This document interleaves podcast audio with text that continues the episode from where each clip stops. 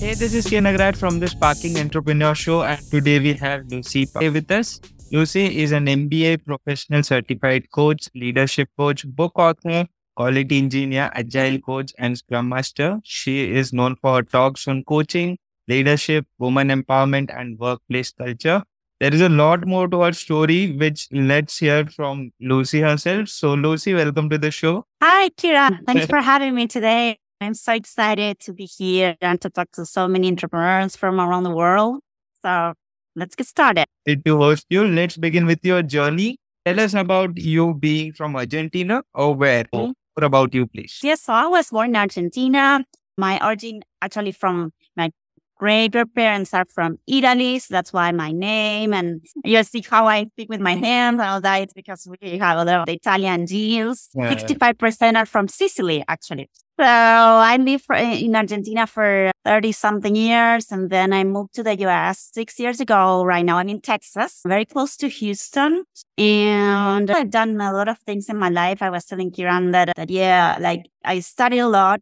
I was an entrepreneur. I did corporate. I did many things in my life and I learned so much from my MBA, from my certifications, but I learned so much more from my life, the hardships, all the good things and bad things that happened to me. I think that as an entrepreneur, you're going to see all that, that probably that happened to you already or so many things that will happen. Everything and it's for good, if that makes sense. Wow. Great answer. Let's move on to the questions about coaching now, right? When did you choose yes. coaching and why did you choose it? It all started, I always wanted to, to help people since I was very young, like I was uh, 14, 15 years old. I was getting some money for me because my parents got divorced. So we were not in a very good economical situation. So I always was trying to get money. So I was sure that I needed to study on one hand to be able to provide for myself when I was a grown up but I was also, I also needed some money to be able to buy some things for me, like my clothes, things like that. So I started teaching. Since I was 15, I was teaching things that I was doing, whatever I studied at, at school, I was teaching to other kids. And then I, I did I studied business administration and went up to working in a couple of companies. I was in the corporate world. And then I realized as a leader how many things I wanted to know about, how many things I wanted to ask people about or also share. And at that point in time, like coaching was only for executives, right? But I always thought like leaders and even not even as a leader, like whenever you join a company, there's so many things that you don't know. Some people have their parents working in companies, so they have, they know how to behave, they get all these tips but I did not have that, especially when we move countries. I have so many coaches that move from India to America, and things are so different. Eh? For me, as a Latin moving to America, it's also very different. So you don't know how to behave sometimes, how to adapt to the culture. So you really need someone to talk to, someone that listens to you. Some sometimes I have a husband, but sometimes they don't understand or they don't know how to tell you what to do or your, or your parents. It's, it's something like that. It's very hard to find. That's where I realized I would like to be that person for someone else because I, it was my own need, right? So I became a consultant and I left the corporate world. And as a consultant, I was helping teams to work in process improvement and quality. That's how it started. But then over time, I realized how it was not so much about processes, but about every single person had a different issue. What you were teaching the same thing, but not everyone was implementing it the same way. Some people were more confident. Some people were less confident or they need more support in different ways. That's how I, I started to see there's much more here that needs to be done. And that's how I started to learn more and more about coaching. And I think I, I became a coach just mm-hmm. all the time. It's just that I was going in that direction and I didn't even know it. And even like I told you, there were several things that happened in my life. Like I moved to America, that was a big shift for me, for my mindset. A lot of things that I thought I knew, the same things I was doing in Argentina were not working here. So I totally had to adapt, shift, change. I don't know, all the words that say do something different. I had to do that. And then in the middle, uh, I had kids. I lost one baby. I lost my brother. You lose a lot of people in your life. And those things like really shape how you think, what you value, what where you want to invest your time, who you want to become. And you also understand what other people need. Mm. And mm, when all these things happen, I realized how how important it is to be listened to, to have someone where you can maybe someone that doesn't give you or doesn't tell you what to do, but just someone that is listening to you without judgment. And that's when I said, if it's this is hard, so hard to find, and I know it's so much needed, then I want to be that person for other people. And that's basically how I became a coach. Yeah, yeah. that story could be put into the Disney characters as another Cinderella. Named Lucy, can you tell us about the client successes that have happened after you became a coach? Mm-hmm. Anyone that is on the top of the mind right now? Yeah, yeah. There's a person that it, I mean, there's so many that shifted so much their mindset. There is one in particular that I can remember that's pretty recent. The the first session or the sec I think it was the second session we had. She was, no, there's a lot of layoffs today. I don't want to talk. That's fine. And everyone, there was a big wave of layoffs in her company and she was struggling so much because she was the leader of a team. And like she didn't want to have the session because she was so stressed. And I said, if you like, we can still have the session and see how you feel because maybe I can help you to calm down and see things from a different perspective. So she did say, okay. No, she started crying and I know seeing saying how frustrated she was, how bad she felt about the people that was leaving the company, like how her team was going to change. And we talked about many things, but basically she was talking. I was barely talking. And at the end of the session, she, she was so calmer, like she was feeling much better. And basically, what she realized after the session is that there was a part that she could not control, but there was a big part that she controlled. She was able to control. And it was how she was seeing the situation, not so much negative, but some like a positive thing. And also, she realized that maybe this is what's going on with companies nowadays, right? That this was going to be like, like she didn't want this change, but she realized, well, now change is part of every company. Like the thing that's going to happen to you more often is you're going to change groups. You're going to move from one company to the other more quickly than ever. So you better get used to this. This is what's normal now. This is not the weird thing. So how she, something clicked in her. And what happened is that we had a recent conversation and this conversation, it was the third time there was a wave of layoffs in her company in less than a year. Imagine. So how she learned to manage things from that day on made her change over time because she was very disciplined. She kept she kept having sessions every week, every week for an entire year. And she shifted her mind over time and she was able to better manage these layoffs. She was better man- able to manage other situations at work. She didn't want to, was afraid of giving feedback to their coworkers. Like she changed a lot of things that she was used to do. And now in this time, she didn't even, she was not laid off. But on top of that, she was promoted and she even got more people to leave her. It was amazing how much she grew in only one year.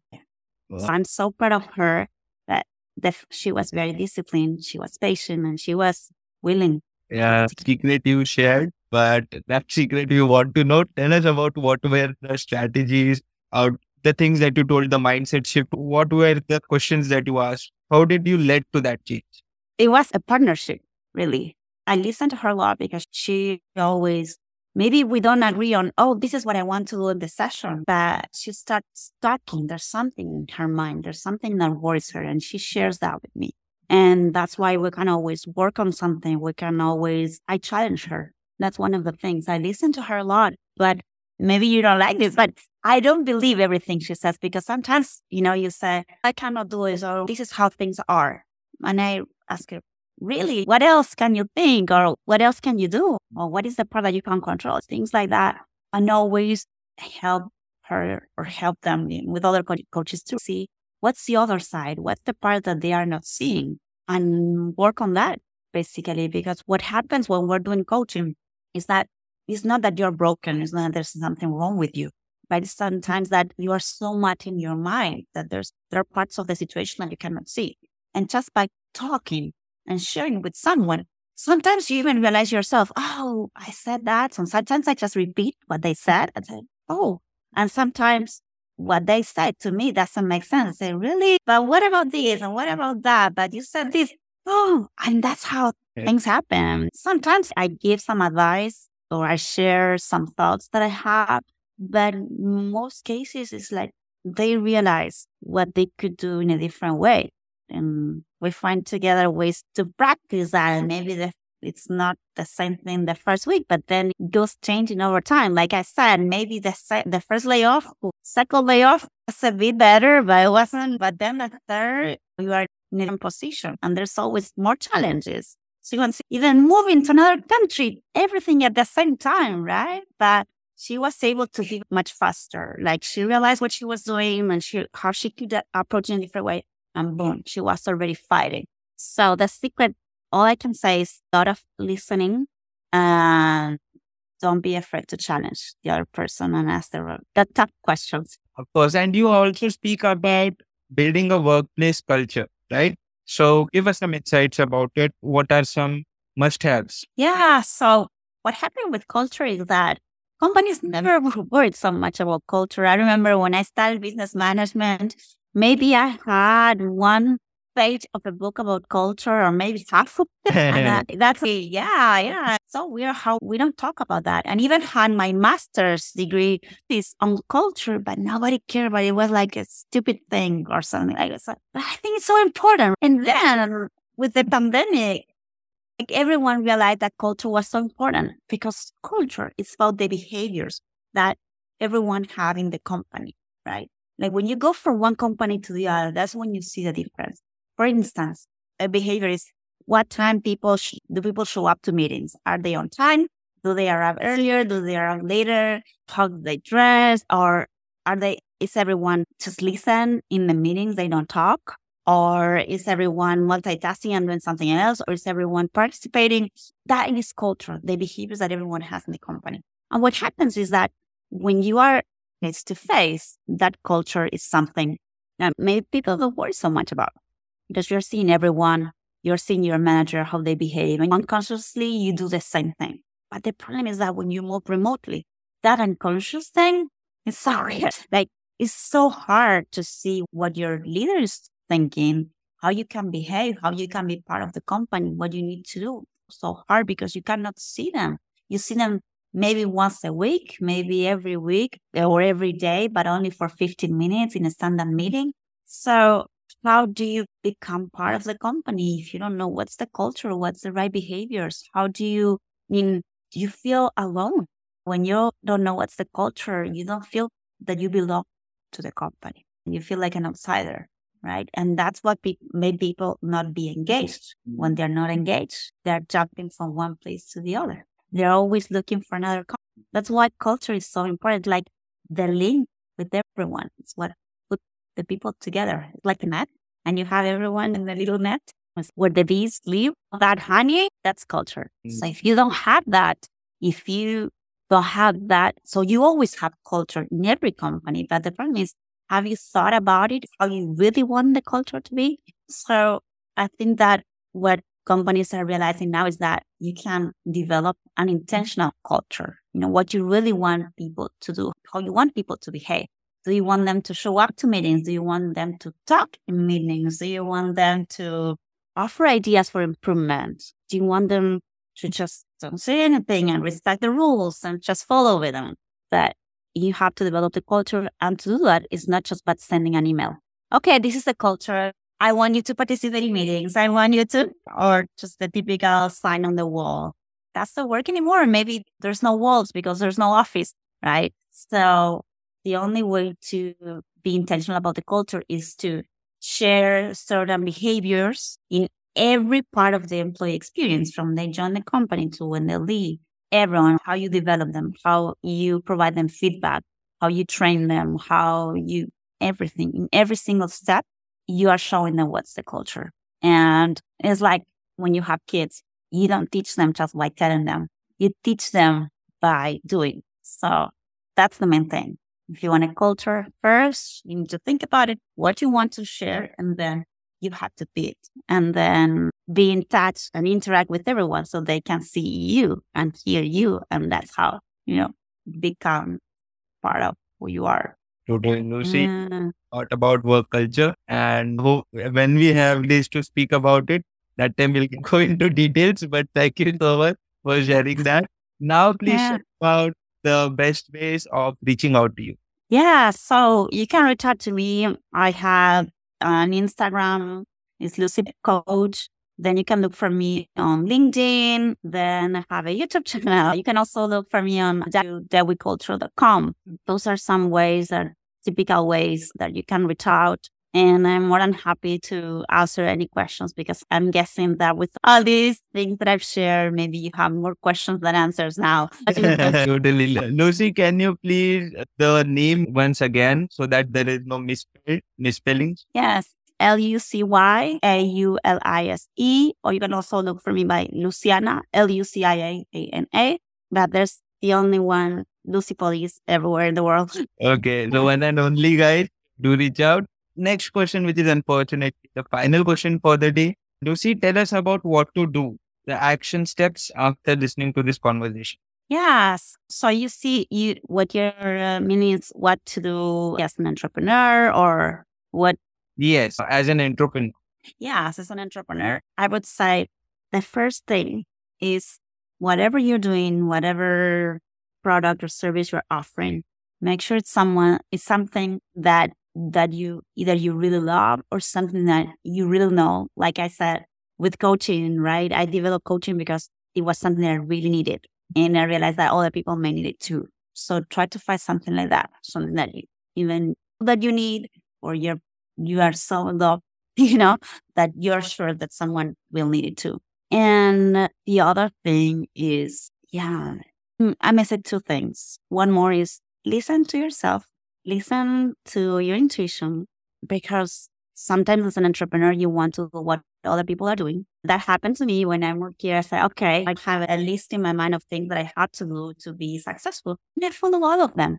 And it didn't work it did not work. Right? It's like, how come I'm doing all the things that I was supposed to be doing? And that's the problem. You cannot do all the things that you're supposed to be doing. You just have to focus on the things that you are good at that maybe other people are telling you that, you know, you have to do, but you cannot do everything. So listen to what other people tell you, but first listen to yourself.